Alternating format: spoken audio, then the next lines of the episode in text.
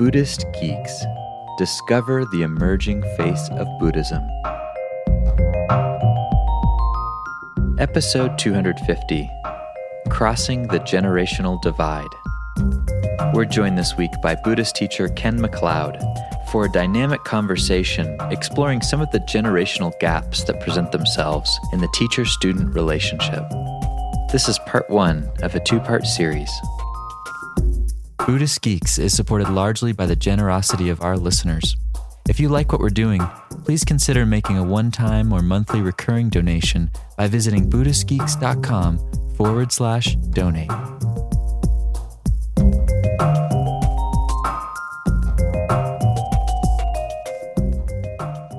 Buddhist Geeks. And this is Vincent Horn, and today I'm joined over Skype video with someone that we've had on the show before, Ken McLeod. We interviewed him a few months back, and if you're interested kind of in hearing more of his perspective, definitely go take a look at that.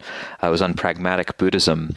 And today we wanted to do something a little different. We wanted to have kind of more of a conversation um, about something that is really uh, it's been up for me personally uh, as a practitioner, and then also in my explorations for this show. And I was living in LA for about a year, and we ended up having a lot of conversations around these topics.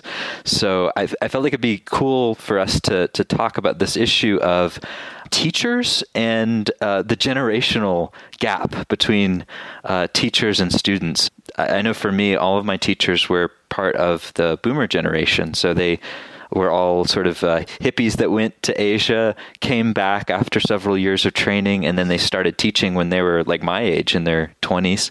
Uh, and I know, Ken, your generation also learned from people that were at least a generation or two older. Uh, and, and not only that, but you also had to deal with oftentimes uh, cross cultural conversation. Like you were dealing with Tibetans, you know, who just come out of Tibet, you know, only a couple decades before. Um, other teachers were dealing with, you know, in, in, Southeast Asia and in South Asia and East Asia, all, all sorts of uh, cross cultural conversations, language barriers, uh, you know, all sorts of translation issues. You're a translator, so you've dealt with that really intimately. And I, I wonder if we could just talk about this generational difference because uh, it seems like it's it's often um, felt pretty clearly by students. I know for me, I felt it.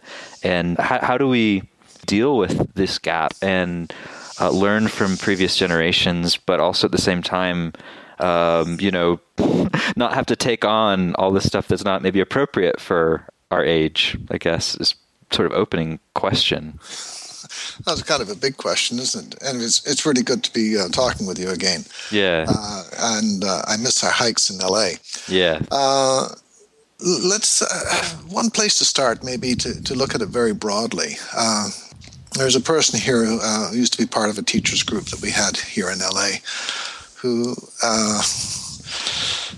tended to reduce things to their core essence and one, uh, in, in, reference to the teacher student relationship, uh, both the teacher and the student come into the relationship with the idea, with the assumption that the teacher knows something that the student doesn't. Mm-hmm. And that the teacher's job or responsibility is to impart something to uh, the student, and the student's responsibility is to absorb or assimilate or take that in in whatever way he or she can. Uh, so th- there is, if you wish, a uh, I wouldn't say an imbalance necessarily, but there's there, there's that uh, that that dynamic right right from the beginning, and it is very, very fertile ground, as I think almost anybody who's been in a uh, teacher student relationship uh, knows, uh, uh for uh, old family projections uh, to operate. And also, because, particularly in the spiritual area, the accumulation of knowledge and understanding, etc., takes a long time. Uh, there is, as you referred to in your opening comments, this uh, generational gap, and uh, in such that the teacher and the student have, in a, in a reasonable sense, uh, grown up in different worlds. Yeah. So uh, there, there is the, the challenge of, of, uh, of communicating across uh, worlds. Now, I, I, know that you've been reading um, Philosophy as a Way of Life recently. Mm-hmm. Uh, there's a passage in that which I really took to heart, particularly uh, where I am at in my own relationship with teaching these days. It's to the effect that um, real learning only takes place orally. Hmm. In that uh, it is only in the interaction between the teacher and the student that real learning takes place. Why?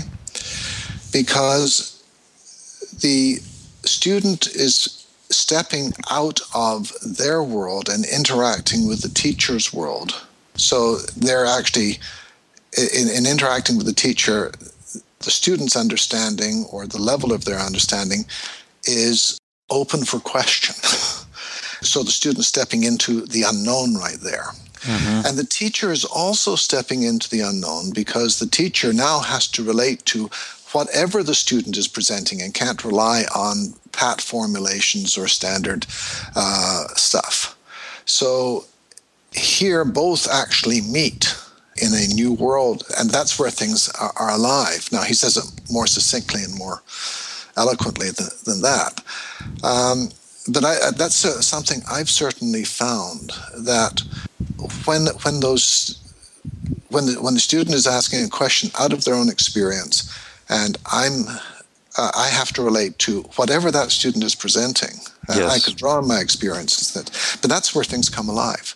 Right. And and I think that's where real uh, teaching takes place. Now, how how does that uh, fit with your experience? So when you're saying orally, that's not just like oral in terms of talking, but it's it's in terms of the actual conversations and the real like human interactions between teachers and students. Yes. Okay. Yes. Okay. Yes. Gotcha. Yeah. No, that that makes a lot of sense to me. That that's where real learning happens, and I've I've certainly had that experience. Though I've had to go out of my way to to to be able to have those interactions because it's a little challenging when like in my path going on retreats oftentimes there wasn't a lot of face-to-face time built into that model for, for many reasons. So i found it was kind of challenging but that those were the times that i actually learned the most in those kind of conversations. When it when that feeling of like someone was just giving me the formula dropped away and it was actually like a real conversation about what was actually happening there, which, to be honest, was somewhat rare with uh, when I go on retreat. More common when I'm just finding teachers offline, so to speak, the kind of teach the dark sangha teachers. well, uh, you raise, I think, a very interesting point. Uh, those kinds of conversations in Eastern cultures were relatively rare. One of the things that many uh, Asian teachers uh, found strange, thrilling, challenging, and unnerving is uh, the the way that Western students would ask questions. Hmm. And Eastern teachers, they will teach and they'll be group, but because of the structure of the society and the way the culture operated with, in terms of respect, uh, many people would be very, very shy or uh, restrained about what questions they would ask or how they would ask them. Sometimes it was uh, e- even uh, linguistic, that is, that they didn't feel they had sufficient command of the high honorific to in Tibetan to be able to word the question appropriately. Mm you know, in other words, they didn't know how to speak to a highly regarded teacher, um, which, from their cultural point of view, required a more formal Tibetan than just a colloquial. Oh, okay. okay. This wasn't. I'm speaking very broadly here. I mean, there were certainly conversations that, w- that would take place, and very deep conversations, obviously. But uh, for the most part, uh, and I know that my own teacher commented on this uh, many times that the uh, the way that uh, Westerners would just ask questions and really want to understand, they found very interesting because they, they obviously wanted to know things and they found there was something very workable there. And it goes back to the to, to the uh, question uh, answer uh, format. And I, I, know that exists in the Thai forest tradition. You didn't necessarily had individual interviews, but I, have talked to people such as Ajahn Amaro and others who said that uh, they would uh, you could approach Ajahn Chah or other teachers and just sit down, and there'd be a group of people talking with them, and you just sat down, and in time you would engage a conversation, be in front of other people, but you could have very uh, substantial uh, conversations about different topics uh, pertaining to practice and so forth. And I, I feel that uh, that conversation between teacher and student is really at the essence of the teacher student relationship. Yes. Um, I mean, there are other aspects to the teacher student relationship which we could discuss, but I'm not sure they're directly uh, relevant, such as the symbolic relationship, which is very important in the Tibetan tradition. Mm. Uh, but the in terms of actual instruction, it's almost you can't really learn unless there is that back and forth uh, conversation. Yeah, that makes a lot of sense. And then what you, you're saying that uh, the structure of many retreats in the West, my in my own retreats, uh, I made a point of having an individual interview with everybody every day in every retreat. Mm-hmm, mm-hmm. And people said they just found it helpful. And I've, I found it helpful because I had a much better idea of what students were actually experiencing or struggling with in their meditation practice. And so that, that uh, I, when I was in the more formal teaching sessions, I, I, I, could be addressing stuff that I knew coming up from those interviews. Uh, and then you have the more formal interactions that you get in Rinzai Zen, where you go to a retreat and you will have maybe four short interviews per day during the retreat mm-hmm. with, with, with, a teacher. Now, they're very formally structured, but still it's that same interaction of where, you know, you have to give an answer to your koan and the teacher responds to that. And usually it's not much more than that. You know, he just rings the bell and you're out of there and you've got to work on another answer but uh, you're still having that actual interaction. And I see that as really important. Yeah, yeah, that makes a lot of sense. And I, I know just from talking to you that you know you you made it in sort of an intentional move to limit the number of people you could work with or you would work with intimately um, in order to be able to have that uh, contact. And then there are other models for teaching that where you know people are teaching a much broader scope of people and they maybe only have intimate contact with a very small number. Um, I know that's that's really common. I don't know how that worked in Asia, but I, I, have seen you know lamas giving empowerments, and there being thousands of people there receiving the empowerments. And I figure that he's probably not doing a one-on-one interviews with everybody. Yeah, but see, empowerments aren't retreats. Uh, yeah, those, those are ceremonies. Now, uh, later on, I did evolve another format, which I found uh, works quite well and allows me to work with, uh, to do a retreat with a larger number of people. And that is uh, during the teaching sessions uh, to encourage questions. And when somebody brings up a question, I will actually interact with that person. So we're having a real conversation. And other people, what I found is that when one person asks a question, maybe five or ten other people in the room will have a similar question. So by working with that person individually, the other people are learning something because they have a similar question, and that seems to work quite well. Mm-hmm. But I do I do keep coming back to that actual interaction uh, mm. rather than just talking to or listening to. Okay. Okay. Good. So, so, so that's like a starting point, I think, for what's useful in terms of teacher-student interactions, and then I had a, a, whole host of things that I've struggled with that I wanted to bring up uh, that seemed fire away that seemed to be ge- generational issues, and I'd be curious both to hear because because a lot of the issues I've felt are with um, with teachers. It, they seem to be generational. A lot of them, uh, I'm not sure if all of them are.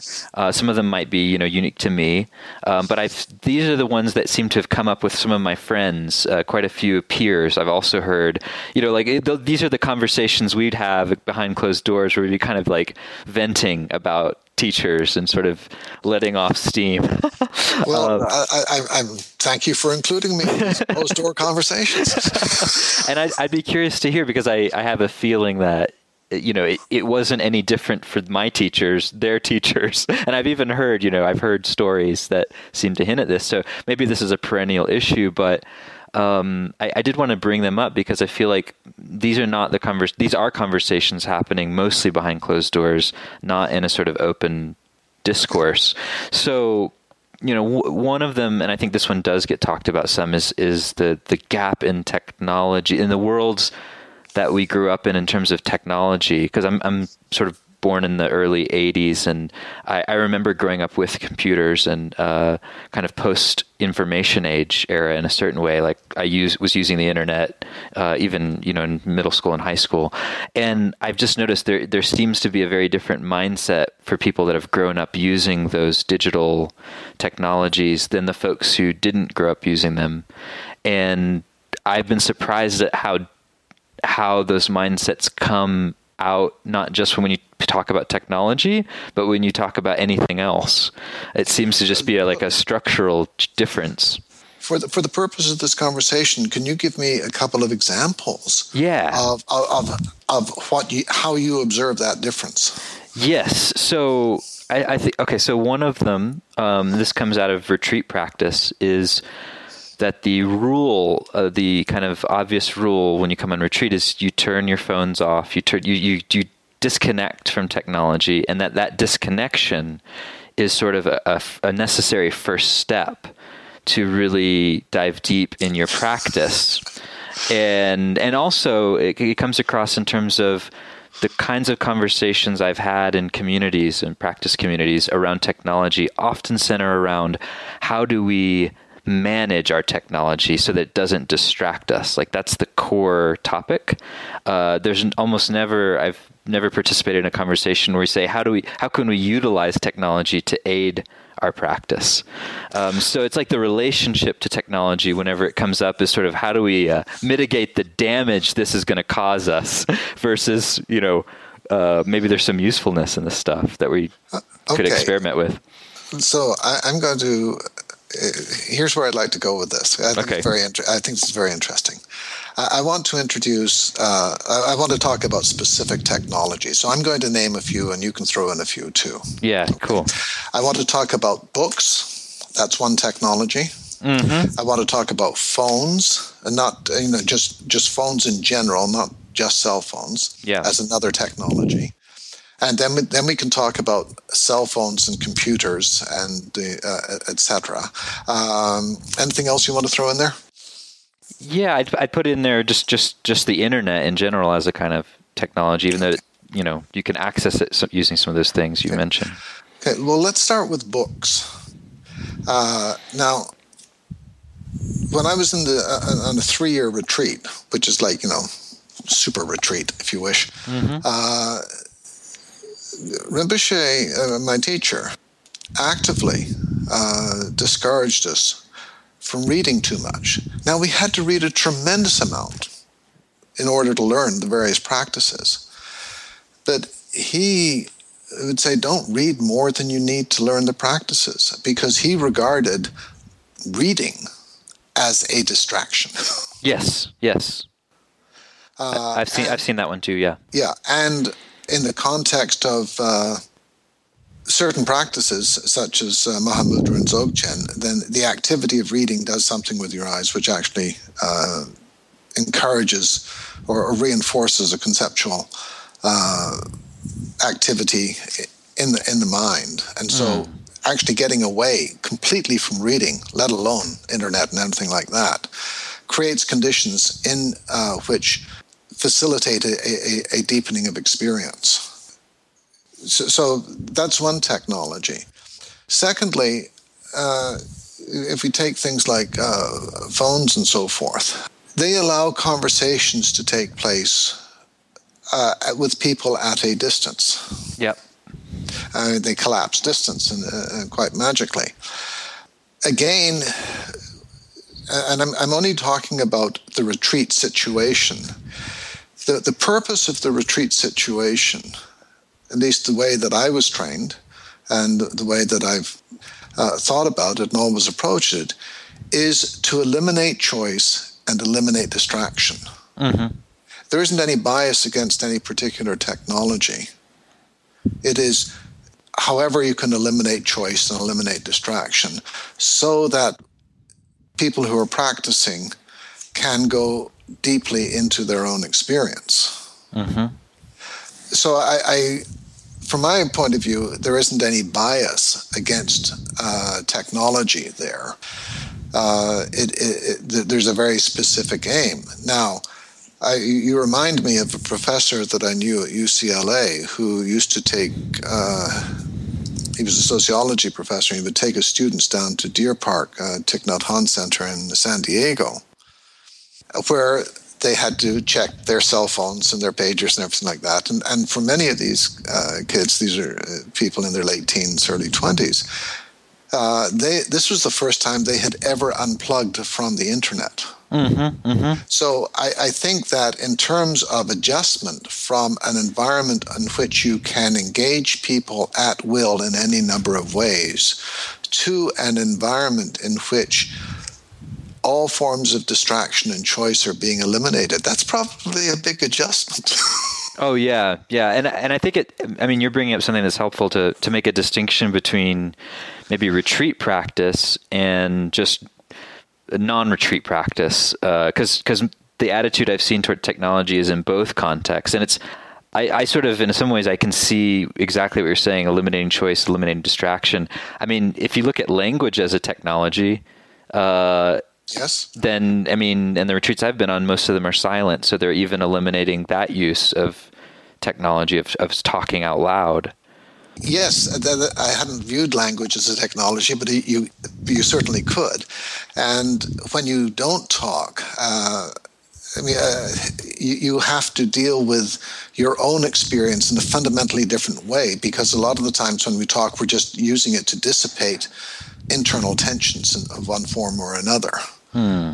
Uh, and uh, that's one of the reasons why on uh, some of my retreats I do uh, uh, encourage or require silence because I want people to develop a different relationship with their internal material, which only happens by observing silence. Mm-hmm, mm-hmm. So I think that's a really good point you bring up. Mm, okay, cool. So so so on the retreat environment, it's designed then it seems like in almost all the traditions to eliminate choice and eliminate distractions so people can kind of have a new relationship with their own internal workings. And then, okay, and then th- here's maybe where the other context comes up is when you leave that environment and you take whatever insights are gleaned from that environment. You know, you spent uh, several years in that kind of environment. Then how does that play out? Um, and how do you then practice differently? And then does technology have a use in, in, in that context? And that's where it's a little that's where there's maybe more of a gap because I can kind of I can see that point about retreats and I can even get behind that and I like disconnecting from the internet actually when I go on retreat it's it's kind of nice it's a break isn't it yeah it's really nice yeah.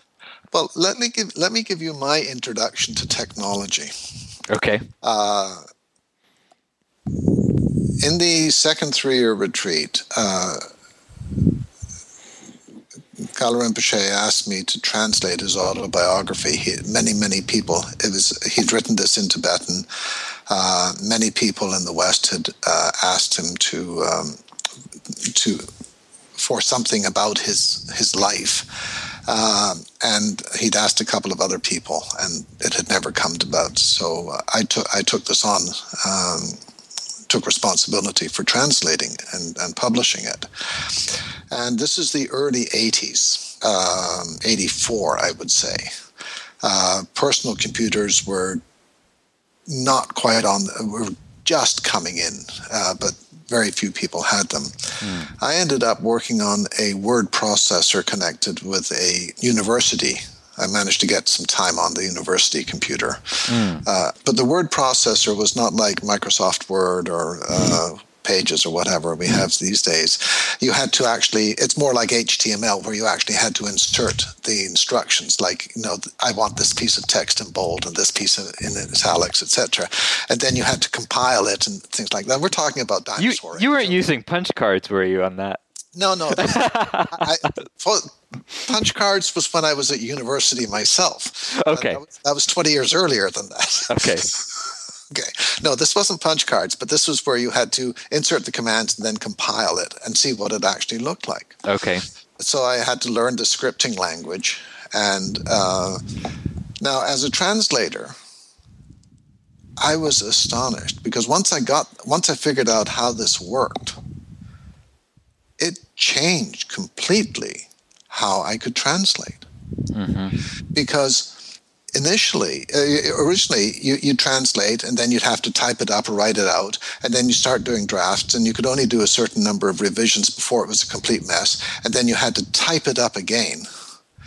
And so, this constantly having to type it up meant that in any translation, you'd only do two or three revisions because you just got tired of typing the whole thing up again with this word processor, I could do infinite number of revisions. Right.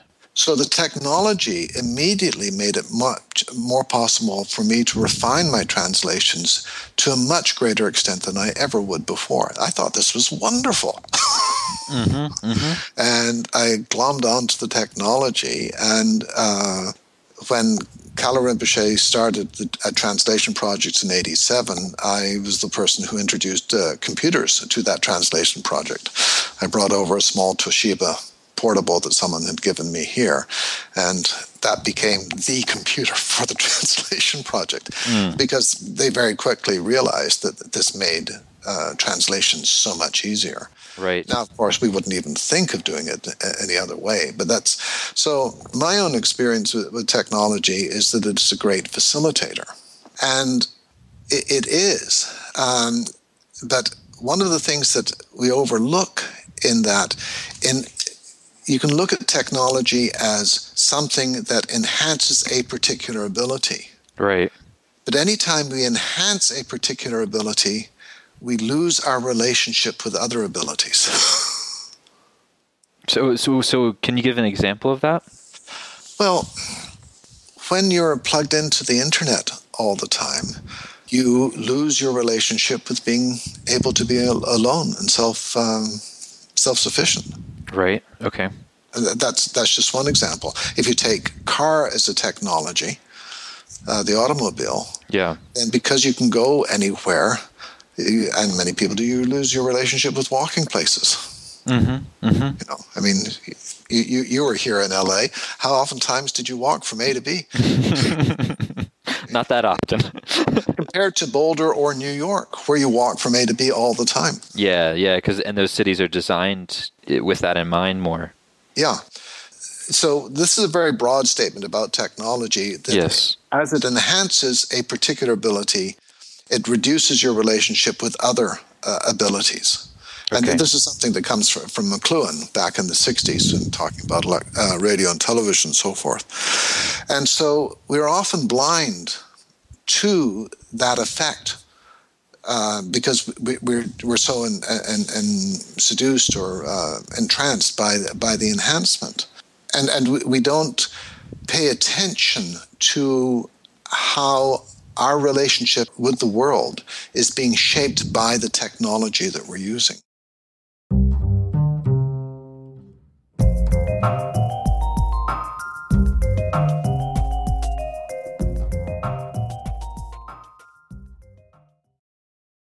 Join us for the fourth annual Buddhist Geeks Conference, hosted in partnership with Mindful Cyborgs and Shambhala Sun from October 16th through the 19th in beautiful Boulder, Colorado.